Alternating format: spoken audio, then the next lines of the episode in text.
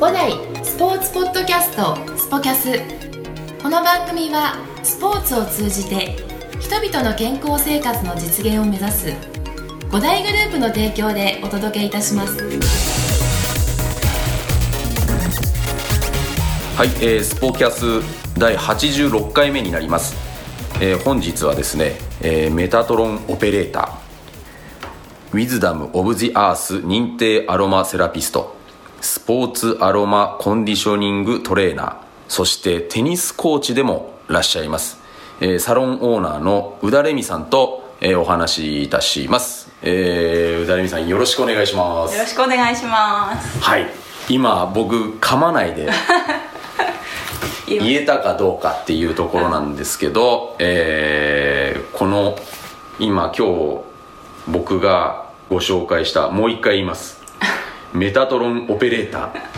ウィズウィズダム・オブ・ジ・アース。さっきの方がちゃんちゃんと言えたな言い直さない。言い直さなよかったな。認定アロマセラピストということでですね。でスポーツアロマコンディショニングトレーナーということで、えーもうあのー今日これを聞いた方は、えー聞いた後に、えーいろいろとちょっと興味津々になるんじゃないかっていうぐらいのお話、えーいろいろと聞きたいと思います。はいでですねこれ皆さんに先に僕もいろいろとあのいろんなゲストをですねお呼びしてお話ししている中でまあ大体僕あのいろんな方をこうやって通してお話ししてるんですがまあなんとあの宇田レミさんえー僕と同級生でございまして、はい。えーあのこんな感じで白々しく喋るような間柄ではございません、えーというのであの普段のような話で、はい。えーやっていきたいと思いますので、はい。えーレミさんよろしくお願いします。はい。えっ、と僕と、えー、宇田レミさんはあの小学生の時にですね、えー同じえーテニススクールで、えー出会いましてもうかれこれ運年の、運年のあの付き合いになりますからね、えーあんまりこれ以上言うと怒られそうなので、えーっていうところで。でそしてあのやはりあのこれをねよく聞いてくださってる方は、えーもう、ね、言わんずとしてるあのテニスでですね、えー僕らはあの出会いましてですねそのテニスコーチも、えーされてたということで、まあ、今はですね、えー先に申し上げると今日のあのテーマとしては、はい。あのメタトロンっていう、あのーこれは聞き慣れない、えー一般的にはまだ聞き慣れてないうん、と思うんですよね。うんちょっとそういったところと、えーまあ、メタトロンっていうのは何なのかっていうところと、あとは、えーこのレミさんのですね、えー今までのそういったあのここのスポーツアロマあのコンディショニングトレーナーとしても活躍されているので、えーそういったことも中心にですね、えーお話をしていきたいと思いますので、えー改めてよろしくお願いしお願いますします。はいもうここまで、えー丁寧に喋ったので、緊張、はい。初めてのラジオ。初めてのラジオで、えーあのポッドキャストっていうね、はい。えーもう大ラジオ。ねラジオラジオインターネットラジオって考えてくれればはあの全然いいので、はい。あのこれ生配信じゃないので。よかった。えーあのいくらでも、えー NG ワード言っちゃったらとかね。あの大丈夫です。あのこれはですねキクタスさんというあの、はい。素晴らしい優秀な、はい。あの音声をですね届けてくれるあの会社さんがですねしっかりと、楽しいよろしくお願い。しますぼ僕の NG ワードを全てカットしてくれる、えーなんちゃってそんなことないです。大丈夫かな？大丈夫です。はい。ということであのーでねまずは僕らこの、ね、テニスっていうことをきっかけで、はい。あの出会ってですね、あのこれ僕がこれご自身であの喋るより僕があの喋った方があのいいかなと思って、まあ、まずですねあのすごい雑に喋ります。あのものすごく小学生の時からえ高校生までめちゃくちゃテニス強かったですこの人。いやいやいやいや。でもうあのはっきり言って全日本ジュニアね、とインターハイでもう活躍されて全日本ジュニアとかのあれ？全日本ジュニアはね、私シングルスは本当に勝てなくて、まあ、勝てなかったって言ってもでもまあ最高ベスト8、うん。全日本一緒だすごいね。一緒ね。僕なんかたまたま1回最後1回出ただけだから。もう常連でねずっと上位にいて、ダブルスは優勝してるのかダブなルスはねそう、ありがたいことに。リカちゃんと1回藤原リカちゃん。藤原理香プロと。そうそう、はい。とあと14歳の時に1回ね、優勝させていただああます。すごい。14歳。14歳とかってうーん僕ね14歳ってあんまりねなんかね覚えてないっていうかてなんかね 14歳の時にもう全日本ジュニアとか出てたわけでしょ？出てた。ああ14歳うん。14歳ってもうねあのね何の意識もしてないで生きてましたね僕は。うん。すごいね。うんとか覚えてる。うん覚えてる。え え覚えてま覚えてるでしょ、うん。うん。あの時にねあのもうそんなあの偉業を達成してたっていうところから あの考えるとあの恐れ多いなっていう感じがするんですけどあのジュニアの時はね、あの海外にね遠征行って、海外のねあの試合とか思い出とかあるでしょそうだね、海外、まあ、遠征ねいろいろ行かせてもらって、まあ、自費で行ったことももちろんあるんですけど、うん。まあ、国あの教会ね教会のね。うん、遠征も連れてってだって日本代表になってねそう。戦ったこともあるし。そう。だからじゅゆうたが、うん。あんまりこう意識してなかった14歳が私の、うん。あの最なんていうの？最今ピーク いやいやでもねそれねすごいよね。だってウィンブルドンジュニアとかも出てたでしょ？うんうん、それはもうちょっと落ち気味のギリギリで。落ち気味のギリギリで落ち気味じゃないな。でもねそい。いやそこがねそれはちょっとうんあれですけど。なんか、うん、あの同じなんかあのスクールにいたのに、うん。そんなこと知らなかったからね。あだから、うん。要はだから14歳でそんな日本代表になってて、でこっちはうん。14歳の時にゲームセンターで遊んでましたからね。あの同じテニススクールにいたけどでもうんいやだからあのそう考えるとなんだろうな。じまあ振り返るとやっぱ早咲きのタイプだったのかな、まあなんかね言われるがままにやる 性格だったのかうん。なんかそのあの体が大きくって、うん、大きかったわ。そうなのよ。体が大きくって、うん。まあ、割とこう器用というかね言,、うん。言われればできるっていう、まあ、うん。性質だったのか、まあ、言われるがままに頑張った、まあ、もちろん自分もね楽しかったと思うんですけども、でそう。知らない間にというかそんなにすごいね、うん。14歳とかってね、うん。そんなになんか頑張ったっていうまあ頑張ってたとは思うけどおいや、ね頑張ってる以上の何者でもないでしょ。14歳の時うにん。うん。そのねあの実はこの今今日ね紹介したいことにもつながるんですけど、あの僕の手元にはあの今サロンをですねあの、はい。鎌倉の方で、あの開かれているというところで、まあ、実は今今日サロンにお邪魔しているんですが、はい。えーあのもう今僕の目の前に、えーサロンのパンフレットを僕持って、えーここにあのプロフィールがあるんですが、ね、ウィンブルドンジュニアにもね出場してね活躍して日本代表にもなってっていうところででただあのここにねあの書いてあった僕もねあんまりその部分で記憶にないんだけど、うんうんこれねあんまり知らなかった。その怪我が多かったっていう。そうそうなんですよ、であのやはり精神的にもストレスをね、すごい抱えたっていうところで、そうそういったことが、なんか今の、うん。あのこういった職業、うん。うん立場になるまでになんかつながっているのかなと思ってて、ま今日ねちょっとそういったところも聞いて深掘りしたいなと思ってて、はい、うん。はい。そうですね。まあ怪我は本当にそれこそ14歳ぐらいの時にも、まあ、うん。肩のね脱臼癖があって、ーはいはいはい。ちょっと緩いもともとルーズショルダうん。ーでちょっと緩くって外れやすいという肩を持っていて、で、まあね、こう普段普通の人だったら取れないボールを取っちゃう。この辺で取っちゃう。取れちゃうか取れ、そう取ってガクみたいな、うん。外れるみたいなのが一番最初小学生だったかななんか一回あって、うん。でそれが1年おきぐらいにやってきて、えー。はい、全部で45回外れています。そんなに？まあ外れてるもう？亜脱臼亜脱臼完全はいはいはいはい脱臼ではなくて亜脱臼なので自分ではめられうる、ん。けどやった後は2ヶ月ぐらいはちょっと使い物にならないっていう。もう痛いんだ。痛い。痛いし周りがこう傷ついちゃう。ああなるほど。外れた時膝とか。膝とか。膝とか。はい。かかととか。あ いっぱい。いっぱいあって 思い出が。思い出がね。なるほど。結構リハビリはあのいっぱいやった。なるほど。でもそれってそこ14歳から始まって、うん。で、えー、とジュニアっていうね、うん。期間はそのあと4年5年で続いて、うん。まああのまさにねあのアンダーえー18、ねうん。のところでまあ、ジュニアっていうのが一区切りするまでで,、で結構そこの期間って、うん。あのなんて言うんだろうその大事な、うん。うん。だねから、うん。そこってやっぱりこのプロになるかならないかみたいなところももちろん考えさだろうし、うなんかそういったところの部分ってなんかどういうメンタリティーだったのかなと思って。ああなんかそんなにやたその当初はそれが重大なことというか、そのまあ、今になればその理由というか、うん。なんでそれが起きてたのかとかうも、ん。まあ、今の私のなりの解釈はできるんだけれど、まあ、その当時はね、うん。まあ、それがそんなにこう人生を左右するようなことだと思ってなかった、もうテニスしかなかったからね、もう自分の周りにはテニスの環境しかなかったので,、でそれでテニスをずっと、まあ、怪我してもこれは治してやる試練だみたいな そんな感じよね、うん、でそう試練が来たから、うん。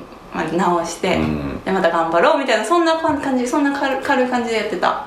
軽いのかな。う。ん。うん。あでもやっぱりそこ目指すべきは、もううん。もう一回また同じ舞台に戻るためにっていうところで、二十歳ぐらいまではそんな感じでした。はいはいはい、うんうん。いやでもでもそれってうん。やっぱり環境がそうさせてた、うんまあそれは大きいと思います、うん。まあ、実家がテニスねそうなんですよね、あの幼少時より両親が、ね経営するテニスクラブにてテニスを始めるっていう。ねあの一番最初のプロフィールにそこ書いてあるんで。強調？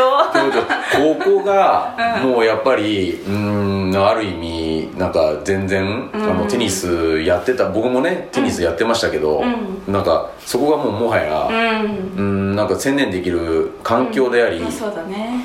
そこに、うん。あの自分の意識をうん。しか持っていけない環境でもあったっていうところそうそれしか知らなかった。ああ、これね肩って、うん。テニスのあのひやってたやってる人はね分かると思うんですけど結構ねこれね致命的なものなんですよね。そうね。うん。複雑なんですよね。うんうん。まああのこれ聞いてる方はあの四十肩とか五十肩とかね そういう問題じゃないんですよ。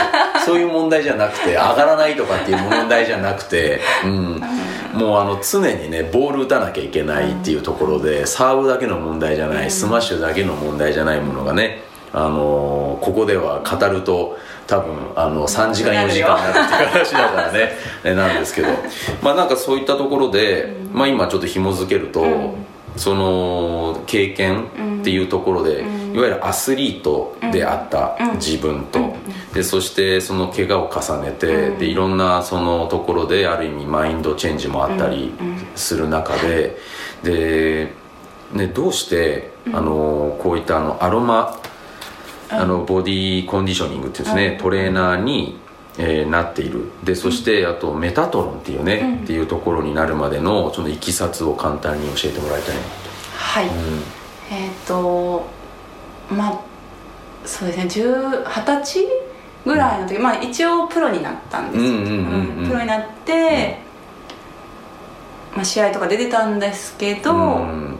まあ、なんせ体も、うん。体がまず壊れてしまって、でそこからメンタルをかなり崩しはい。てでまあそうまあいろいろや闇の時期を迎えたわけですね、そうでうん。そうでそこからなんか病院とかも実は行ったことがある。あのメンタルの、うん。はいはいはい。うん。ででもなんかそこでは根本的な解決にならないようなうん。こう感覚があってうん。で自分なりにこうどうどうしてなのとかうん。なんでこれ起きたんだろうとかどうしたらいいんだろうっていうのをすごいなんか考えてた時期うん。がその20代前半かうな、うん。ん、でまあアロマ香りにはすごい癒されうん。たのあと。あそれはやっぱり香りとかそういったところにはうん。結構助けられてた、助けられた。あとヨガ、あ一番最初ヨガだったかな。ヨガ？ヨガ。へそうも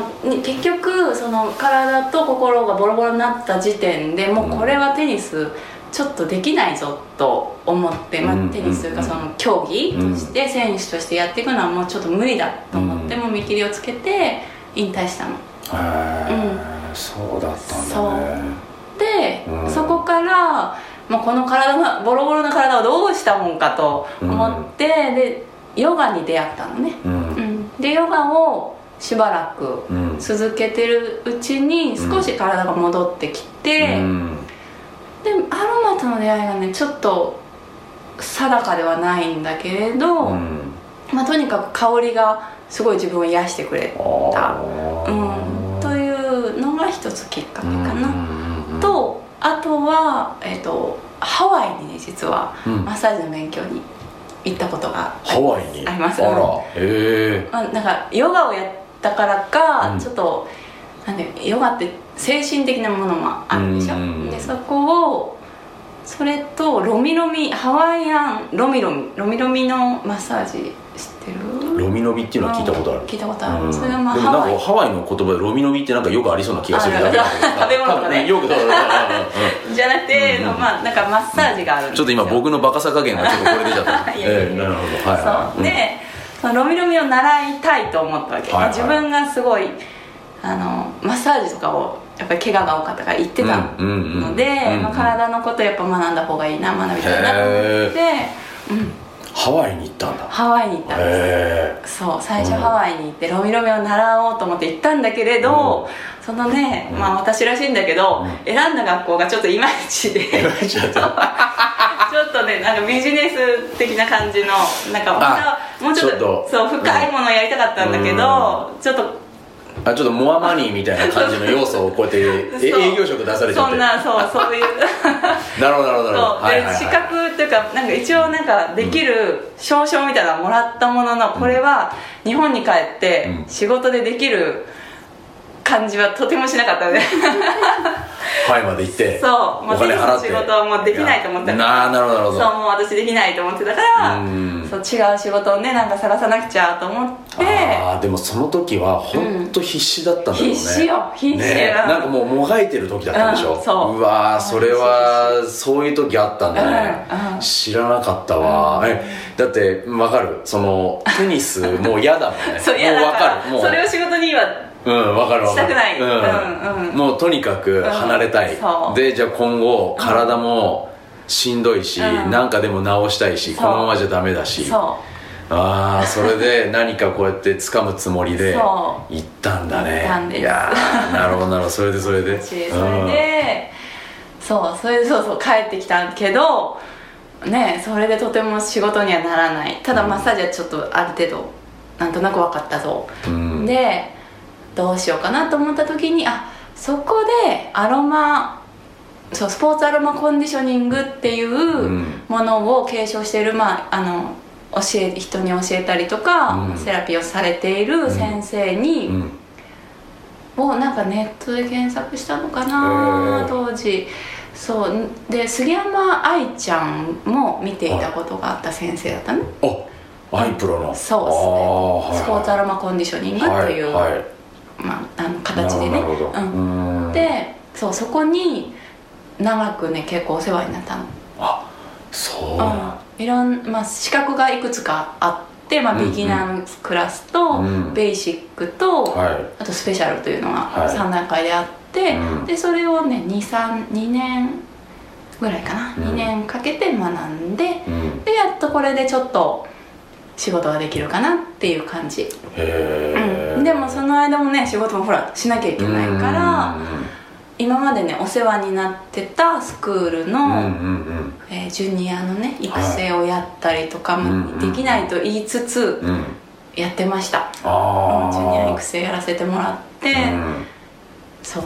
ああそううなんだ、んでやりながらその中で勉強しつつと、うん、そんな感じ、うん。体調悪くなる時もあるからごめんなさい、休みますって言って、うん。休んだ時もあった。いやだから、うん。結構そこってうん。すごい心の葛藤があったと思うんだけど、うん。あのー、なんかその要はえっとねうん。うん今思い返せば、あのープロにの経験がない、あのね僕でさええっとね要はテニスから離れたい、で僕はもううまくね、あのー離れるきっかけがもう就職っていうのがあったから、うんそうだね。もうそれで離れた、うでもその中で、うん。もうやっぱり、うん。もうお腹いっぱいだし、うん。だからなんかねあのまたちょっと違ったものの離れ方なんだけど、うん。分かるその気持ちわかる。は、うん。でしんどくて、でもうあのまあ何かやっぱやんなきゃいけないって言って、それがジュニアの、うん。あのね子供と接してたとしても、うん。いやあのメンタル的にはね、うん。複雑なんだよね。複雑だった。そうなんだよ。自分これるわ。いいのかなみたいな、うん。ごめんなさい当時の子たち。いやいやいやでもねそれはね本当に今がだよね、うん。言えるっていうところで。であのそう多分その頃に、うんで今日あの何を隠そう結構久しぶりに、うん。あの会うことになって、うん。またねこのポッドキャストをきっかけにっていうところで、ん。ね、ありがとうございます。であの僕はあのすごいまたそのあのセカンドキャリアというか、ねあのそういった道にこうやって進んでいるところをあの SNS とかでそういうのを通じて見てた時に、その時にね一回話聞いてて思い出したのが、あの自転車競技のあ方たちの、ああ。のーサポートをはい。しているっていう話を聞いて、でそれもなんか SNS で、はい。あの見てたことがあって、なんかその時に覚えてたのが、屈強の男たちを相手にして、よく覚えてるね。そう。で 要は確かにあの、うんまあ、要はあの自転車うん。の,、あのはい。い、わゆるあのあれでしょ？ツール・ド・フランスとか、そういうところ行っちゃう。まあのそこまでの要要は要はでもその自転車競技でうんもう長距離を走る人たちのチームを、うん。あのあそうそうそう。いなんかそこであなんかあの、今修行してるんだっていうこともなんか聞いてて、今ちょうど思い出したんだけど、あそうそう。それがこのスポーツアロマコンディショニングの要はそのあれの一つだったの。カリキュラムの一つというか行きたい人は行きますよみたいな感じでうん、あそこで、ん。あそういう募集があってそうまあ基本そこで学んだ人たちがそのサポートに入る。先生がねその自転車競技の選手をかなり見てた先生でそこにそう私たちも入って勉強させてもらうっていうきょあれもあの競輪の選手も見てらっしゃったりとか。あ競輪。うん、あとロードバイクはいロードバイク、うん、マウンテンバイクもか。うん。いやーだってあのただでさえママチャリ超えただけでねあのな長距離超えただけでね 疲労するのでね。あの相当なアスリートのね体をこうやって施術することに、ね、なったと思うんだけどいやそういったその経験からあの今あの一般の方たちに向けての、そういった、あのサロンを展開してるというところなんですね。はい。うん。そうですね。これはでもそのアロマっていうところは、あのやっぱりそのさっき言ってたあの香りに自分が癒されたっていううんはい経験から、やっぱりアロマっていうのを欠かせなく自分の中では外せないものになってそうです。そうです。やっぱ香りはん直接、えー脳に、うん要は思考を介さずに直接脳に働きかけるものなんです。ねはあ。やっぱ視覚とか、うん。あのえー嗅覚とかは一度大脳神室を通る、うんうん大脳神室って脳の外側の、要は考えたりする場所、うん。でも香りは直接その脳幹という中心脳の、ね、中心のすごい大事なところに届く、はい。ので多分それがすごい自分に合った、うん。考えなくていいから。考えー、あいいでもね。好きそういうの、ん。うん。考えなくていいってえなくていい、うん。ただ心地いい。それを求めてた。んだとああなるほど、でも確かにあのその香りがあるだけで、なんか気持ちよくなったり、うん。うん。あのそういったのはあの素人ながらもちろん毎回ね、まあまあまあ、身近にあるのはシャンプーだったりとかね、うん。そういったボディーソープだったりっていう中にも香りがあったりとかして、はい。うん。あの綺麗なお姉さんが通りすがった時のあの香りがっていうところそうそう大事大事大事。だったりとかねそあのあったりとかしてっていうところで。